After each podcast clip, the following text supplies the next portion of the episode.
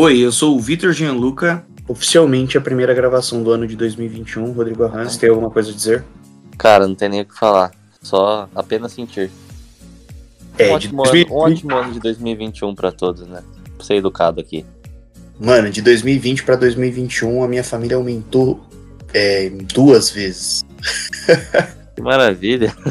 Éramos três, agora somos. Aliás, né? Éramos cinco junto com os cachorros, agora somos seis gatos, dois cachorros, meu pai, minha mãe e eu. Então, ou seja, somos em, sei lá, agora 10, 11. Você, con- você contou pra perder a conta, legal. É, não, eu tô igual. tô igual a Dilma, Rodrigo. Eu não consigo, não sei se é quadrado, se é um retângulo. Tô igual Casa Grande. Não, eu acho que é 40%. Não, de 120. Não, mais 80, cara, ficou perdido ao vivo. Ao vivaço. Fala, Rodrigo. Feliz 2021 pra você. Fala, galera que escuta o nosso querido podcast. Segue o jogo. O início do ano de 2021 começa de forma maravilhosa. Temos um novo quadro aqui no nosso queridíssimo programa, um quadro diário, onde a gente vai falar sobre, óbvio, né, notícias diárias. Tentei criar um nome criativo, mas Rodrigo, eu não sou tão criativo quanto o Murilo Nunes, então o nome do nosso programa vai continuar o mesmo, vai ser só episódio 12. E o episódio de hoje a gente vai ler algumas notícias aí que saíram no dia de ontem pra galera e comentar em cima delas. Boa ideia? Eu acho uma ótima ideia, na verdade. Fazer esse, essa dinâmica, essa, esse jogo de notícias rápido, eu acho que é muito, muito válido, porque a galera não perde tempo também, não é um episódio muito longo, é um episódio curto que você pode ouvir indo pro trampo, indo pra, pra facu, é, no horário de almoço, então facilita acho que a vida de todo mundo. A ideia desse programa é que ele saia de terça a sexta-feira, e aí que na sexta-feira à noite a gente tenha uma live pré-rodada, uma live de esquenta, e domingão à noite uma live pós-rodada, aquela live de ressaca antes que a sua semana comece e você possa escutar os nossos podcasts diários também. Enfim, hoje estamos só eu e Rodrigo Arranz, arroba Julia Cunha sumida como sempre. Depois de que o Palmeiras começou a ir bem na Libertadores, Julia Cunha simplesmente sumiu do projeto. Eu não sei o que tá acontecendo, Rodrigo. Eu achei até meio estranho, eu achei que a Julia Cunha ia ficar mais ativa só pra zoar com a gente, mas quando ficou bem ela teve que teve que pular fora do barco, não, brincadeira. A Ju tá enroladona com um monte de coisa da, da facu, da OAB, e ano passado era o TCC, então ela passou, viu galera, só pra avisar, ela passou, mas agora ela tem, tem que estudar pra caramba pra OAB, então tá tudo certo. Ju, faz seu trampo aí, faz seu corre, quando precisar a gente tá aqui. Também sentimos a presença, a ausência, né, de o Nunes, nosso querido Murilo Bibi. Faltando dois minutos para a gravação de hoje, o menino se ausentou por levar a sua mãe ao trabalho. Então, Rodrigo, tem algum pro Murilo que dois minutos antes, aquele ingrato, perde mascaradinho, se ausentou da nossa querida gravação? Murilo tá tipo Tietê, né? Perninha mascaradinho. Não vou nem falar a continuação da frase porque é proibido pra menores. Mas, cara, há dois minutos de começar o podcast, o cara se ausenta. É inexplicável. Inexplicável a ausência desse, desse ícone que eu tô sentindo muita falta dele nos, nos programas, nos episódios. Meu Deus. Para começar bem o ano de 2021, o Murilo manda essa faltando dois minutos para a primeira gravação. Ai, Rodrigo, vamos começar com a primeira manchete do dia? Bora. Bora. Ó, Atlético Mineiro empatou com o Bragantino e perde chance de se aproximar do líder, meu queridíssimo tricolor do Morumbi. O que você achou do jogo de ontem? Atlético não conseguiu o resultado e o Bragantino roubando pontos de mais um time que briga pelo título. Ah, ninguém quer ser campeão, né? Já deu pra perceber que ninguém tá afim. Ninguém tá afim de ser campeão brasileiro. E o Atlético, acho que em outros episódios no ano passado, no, no finzinho do ano passado, eu falei que eu achava que o Atlético não ia chegar, que eu achava que quem pudesse chegar era o Flamengo. O Inter, acho que sur tá surpreendendo a todos. Ainda acho que o Inter não tem time para ir até o fim e passar o São Paulo. Mas até agora, tá- o Abelão tá surpreendendo positivamente depois daquela má fase que ele passou. Mas o Atlético, era isso que eu previa do Atlético. Quando precisasse, é, não conseguir corresponder e deixar o deslize do São Paulo passar os deslizes, né? Passarem despercebidos. É, a vantagem do São Paulo agora é de seis pontos para o Atlético Mineiro, só que o Atlético tem um jogo a menos, né? Ele pode, vencendo esse jogo a menos, ficar a três pontos, assim como o Inter. Mas o Atlético conseguiu um pênalti mandrake no final. Mandrake, Guilherme Arana ia tomar uma butinada do zagueiro Juvena. O zagueiro diminuiu a velocidade no último segundo e mesmo assim o VAR deu pênalti para o Atlético Mineiro. Não é a primeira vez que há um lance polêmico com o VAR em jogo do Atlético Mineiro. Você concordou que foi pênalti? Nossa, para mim não foi absolutamente nada. A gente tava conversando disso esses dias, né? Em off ali no, Sim. no Whats. E eu tava até falando como eu acho que o futebol ficou chato com o VAR. Claro, é, o VAR é muito importante para definir decisões de campeonato quando precisa, assim. Só que tá muito chato, dá uns pênaltis nada a ver, uns, cara, uns pênaltis de bola na mão, assim. Você vê que o, que o cara não teve intenção nenhuma de colocar a bola na mão. É impossível, cara, tirar o braço na, no movimento do corpo. Aí o, o VAR vai lá e dá pênalti. Parece que, tipo, os caras estão vendo em câmera lenta, mas a gente sabe que na velocidade real e quem tá ali dentro, é, o cara não teve intenção nenhuma. Um exemplo, vai. Eu acho que ontem é, é nítido que o zagueiro tenta tirar a perna, tenta diminuir a passada. E para mim, eu, Rodrigo, não marcaria pênalti. É, é bem complicado porque o VAR fora, mesmo fora do Brasil, né, tem alguns lances polêmicos que o VAR tenta solucionar e mesmo assim é, nem sempre vai de encontro com a opinião da torcida. É aquela questão, né? Torcedor sempre quer puxar pro seu lado, a sardinha pro seu lado. Só que na questão do VAR aqui no Brasil, ele é muito mais complexo, né? Porque além de não puxar pro lado, muitas vezes ele pende pro lado errado, porque mesmo com o VAR e com o auxílio da tecnologia, a arbitragem brasileira consegue continuar sendo ruim. Isso é um é um grande feito, né? Pra você ver como a arbitragem do Brasil é ruim, até com vários caras conseguem errar e errar e errar. Mas não é só do Brasil, da América do Sul inteira, né? Fazendo um, é, um disclaimer junto aí com a Libertadores, também há várias decisões aí questionáveis, inclusive com o VAR, principalmente quando se trata de brasileiro contra argentino, né? Isso é histórico, né? Não é desse ano, não é do VAR. Normal, né? Não importa. Vamos para a segunda manchete do dia. Flamengo poupa Ceni que ganha sobrevida no cargo, hein? Vai continuar como treinador do Flamengo, pelo menos até a próxima rodada. E a diretoria vê que o problema não vem só do Ceni, sim também do planejamento de futebol. O Flamengo começou o ano, não sei se você lembra, óbvio, vai lembrar, né? Com o Torren, o espanhol, substituindo o Jorge Jesus após aquele trabalho maravilhoso do ano passado, onde tinha mais títulos que vitórias. Aí o Domenech chegou, fez diversas mudanças no time do Flamengo, não conseguiu encaixar o estilo de jogo que ele planejava, nem teve tempo também, acho, para desenvolver um trabalho é, consolidado. Porém, assim, para quem teve um trabalho tão bom quanto o do Jorge Jesus em tão pouco tempo no ano passado, óbvio que vai esperar nada mais nada menos do que do substituto, até porque do time só saíram apenas Jorge Jesus e Rafinha. Rogério Ceni chegou, a pressão é gigantesca, porque o Flamengo tem um puta de um elenco e quer ser campeão brasileiro esse ano. Aliás, só disputa o brasileiro, então a única chance de título do Flamengo, com exceção aos títulos estaduais, é o brasileiro. E o Rogério tem cinco vitórias, três empates e cinco derrotas em 64 dias no cargo. Não tá rendendo o esperado, né, Rodrigo? Ah, não tá rendendo, mas como você falou aí, eu acho que o problema não é só o Rogério. Claro, eu coloco muita culpa assim no Rogério, mas eu acho que o problema não é só ele, sabe? É jogador mascarado que acha que que agora eles são os Messi, os Cristiano Ronaldo de, do Brasil. Jogador mascarado, é, a torcida que acha que tá em 2019 ainda. Torcida em si não, porque a torcida começou a cobrar, mas dirigente, é que uh, o staff em si do clube achando que o mundo acabou em 2019 e pode continuar do jeito que tá, que vai ser sempre é, campeão de tudo. Então eu acho que tem que pôr um pouco mais o pé no chão, tem que ter um pouco mais de humildade e isso não o Rogério, como eu disse, os diretores, os jogadores. É, eu acho que o Rogério tem a culpa no cartório, mas não é só ele. Acho que isso é aquela história, né? Quando ganha, ganha todo mundo, quando perde, perde todo mundo. Mas quando perde, o técnico é o primeiro a ser decapitado. Isso aconteceu com o Domenech, que fazia algumas coisas, assim como o Rogério. O problema das escolhas do Rogério, eu acho barraram alguns jogadores importantes.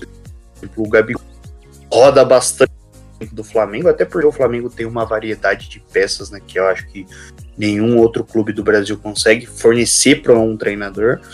Mas o Rogério perde jogos muito importantes. Perdeu para o Fluminense, perdeu para o Ceará.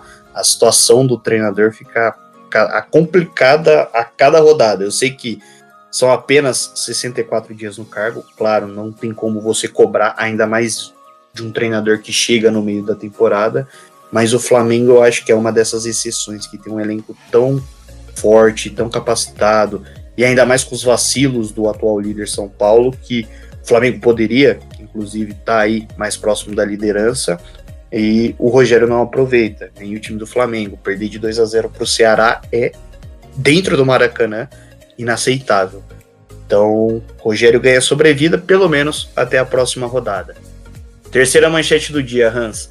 Luciano retoma trabalhos no São Paulo e vive expectativa por retorno. Ai, que notícia. Sabe aquele quentinho no coração? Que suspira, hein? Senti. Luciano, imprescindível, né, pro esquema do Diniz. Depois que ele saiu, o ataque do São Paulo caiu muito de produção.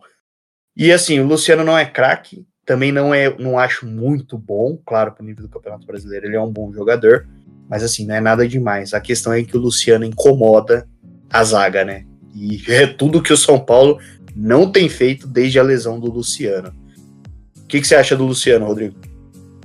Cara, eu gosto, de, gosto dele sim, mesma opinião que você. Não é um craque, não é fora da curva, mas pelo Campeonato Brasileiro é um bom jogador para um time que vive um momento bom, ele se encaixa muito bem, ele faz gol, ele é, ele é um cara que é difícil de perder a oportunidade de gol. Então, é um jogador muito importante para São Paulo, desde que chegou, né? Já chegou fazendo gol e e surpreendendo positivamente. Então, eu acho que o problema não foi só o Luciano em si, eu acho que São Paulo caiu muito o seu futebol. É, aquela, o estilo de saída de jogo eu acho que está começando a dar errado no São Paulo e parece que as coisas não estão mais se encaixando no, no time. Não, não sei explicar, mas parece que não está dando mais aquela liga que dava antes treinador com equipe com método de jogo. Claro, pode ter sido só um lapso de, de segundo, digamos assim, uma falha momentânea e que na próxima rodada volte a ser como era antes. Como era antes, vitória, vitória, vitória. Mas eu a impressão que eu tenho é que o São Paulo está perdendo um pouco a identidade, assim, junto do treinador, da equipe, o método de jogo. Parece que as equipes aprenderam a, a como jogar contra o São Paulo. E não é nada muito complexo, né? A gente viu São Paulo e Santos no último final de semana. O Santos basicamente fechou tudo lá atrás, deixou a bola no pé de Arboleda e Léo, que estavam armando o jogo para o São Paulo, porque o meio de campo do São Paulo é inexistente. O Daniel Alves deu uma enfiada boa no jogo inteiro, perdeu a bola no lance do gol, mais uma vez, que isso acontece toda rodada, é impressionante como o Daniel Alves tem sorte nesse tipo de lance. Porque toda vez o São Paulo busca desafogar a bola no pé dele. Não vem a jogada que o São Paulo espera muitas vezes do pé do Daniel Alves. E o São Paulo acaba sofrendo muito nos contra-ataques. Foi assim contra o RB, foi assim contra o Santos. E normalmente os times que jogam contra o São Paulo hoje, como eles dão a bola para o São Paulo e deixam com que os zagueiros e os laterais do São Paulo armem o jogo, o São Paulo acaba sendo muitas vezes desarmado e desarmado próximo ao gol. Então o São Paulo toma muitos gols, voltou a tomar, tomar muitos gols, né? Tomou apenas um do Santos, mas tomou quatro do Red Bull Bragantino e três em 15 minutos. Claro, teve o fato da ausência do Luan, mas eu acho que não só piorou defensivamente nos últimos jogos, como também acho que talvez seja um efeito da desclassificação que o São Paulo estava num momento bom até a primeira derrota para o Grêmio, depois o empate. São Paulo não conseguiu retomar futebol que jogava antes do jogo da Copa do Brasil. Ó, vamos falar um pouquinho do Parmeira. Parmeira montou um mosaico lá na arquibancada de seu estádio com duas taças da Libertadores. Qual o problema disso? O Palmeiras só tem uma taça de Libertadores, tá ligado? A de 99. Esse é o problema. É, tipo, apenas isso. Os caras Colocaram duas. Resumindo, treta. Na Argentina o pessoal ficou um pouquinho revoltado porque na cabeça deles deu a entender de que o Palmeiras está considerando que já passou do River e que vai levar essa liberta, tá ligado? Sendo que você ainda tem o jogo de volta do River, que eu acho que de fato o Palmeiras já levou, mas também pode ter um possível confronto aí com o Boca Juniors também da Argentina. Então, acho assim, né? Besteira, mas o Palmeiras, não sei se foi por motivo de provocação, claro. Mas assim, é, é aquilo para animar os, os, jogadores do Boca Juniors e do, e do River Plate, né? Nessa, nessa reta final de Libertadores. Os jornais estão aumentando este fato aí para acho que também provocar, né? Falar, porra, olha lá, os caras já estão dando que ganhou a Libertadores como se os times argentinos não estivessem na competição. E aí, Boca e River acho que vão levar pro lado pessoal isso aí, Rodrigo. Não vão deixar barato. É, eu acho que. Eu sou da opinião que é sempre bom esperar um pouco. Sabe? Pô, dá 3x0, beleza. Você de 3x0 fora. Maravilhoso. Tá bom, espera dar pelo menos você chegar na final ali pra você fazer uma, uma graça. Porque não tô falando que o River vai virar nada, mas na teoria não acabou ainda, né? Tem mais 90 minutos aqui. E vai que acontece alguma zica. Tipo, então é melhor ficar quieto, melhor esperar as coisas realmente chegarem próximo à realização, vai. E, e aí começar a fazer festa, começar a fazer mosaico e essas coisas. Então, acho que o Palmeiras poderia ter esperado um pouco. Ainda acho que o Palmeiras não vai perder pro River, acho que vai pro final. Afinal, ainda não dá para saber, claro, quem vai ganhar, quem não vai. Mas eu acho que podia ter esperado um pouco para fazer essa zoeira aí. A duas manchetes do fim, Murilo Nunes chega para completar o time. Fala, Murilo. Fala, meus consagrados, como é que vocês estão? Mano, eu vou explodir com o meu computador. Tô há 10 minutos tentando entrar no Discord. Não consigo, não puedo. computador velho, só serve para jogar LOL. Cara, cara já chegou assim. É, não sei se tá ligado, lancei um espanholzinho que já, já falou do River, eu já não puedo, entendeu? Ai, Rodrigo, Cruzeiro, você sabe, né? Vive um excelente momento desde o ano passado. E agora o Dedé acionou o Cruzeiro na justiça pedindo uma rescisão contratual, porque, segundo ele, o Cruzeiro não tem cumprido com os salários mensais.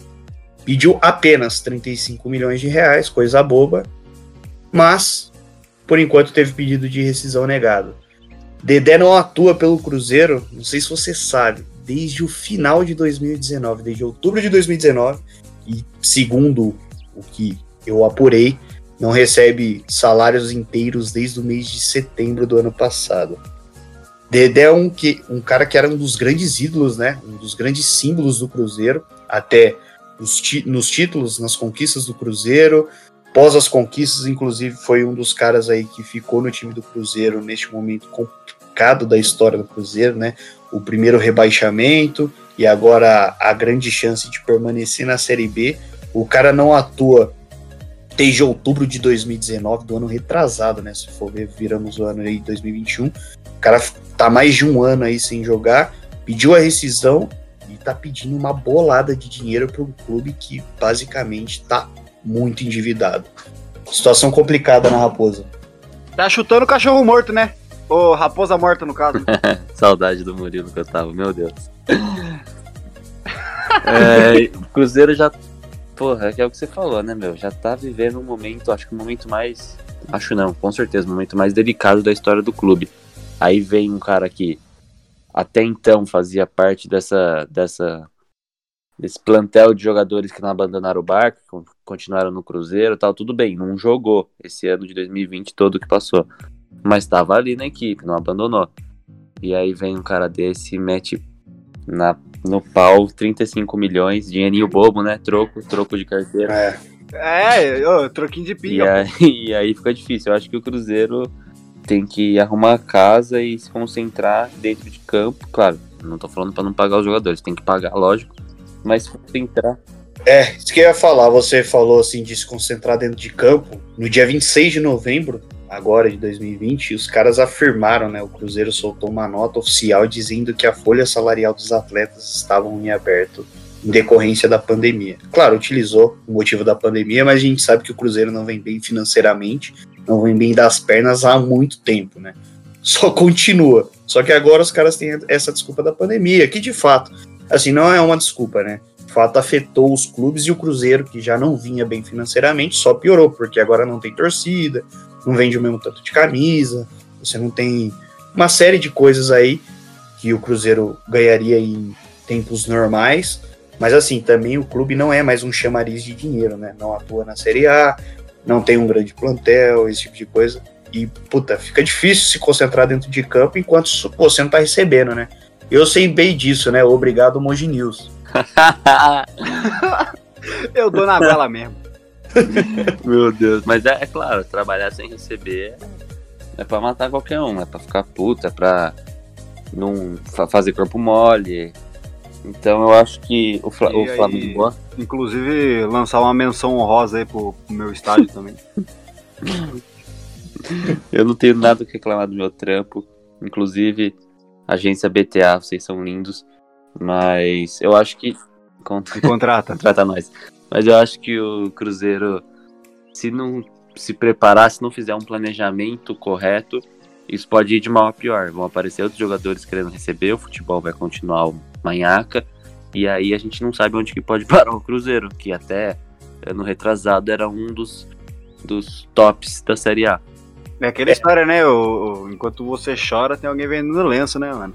Se ele não quer jogar ganhando isso daí, vai ter jogador que Exatamente. Tem, chance do Cruzeiro a gente sabe que é grande, né, de permanecer na Série B, infelizmente. Eu gosto de ver o Cruzeiro na Série A.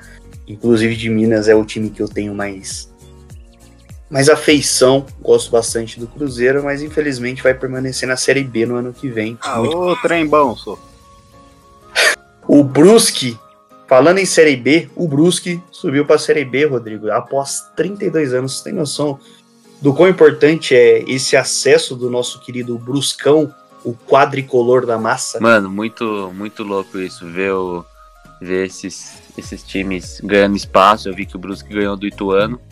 Então, pô, o Ituano é um time que tá sempre aparecendo no Campeonato Paulista aqui, que eu julgo como o campeonato mais estadual mais forte do país. O Ituano, o famoso time que goleou o Santos há um Exatamente, tempo atrás. famoso. é, então, é muito da hora ver esses, essas equipes, com todo respeito, de baixa expressão, né, de menor expressão, ganhando espaço e, e tendo uma chance cada vez melhor no seu, na sua história.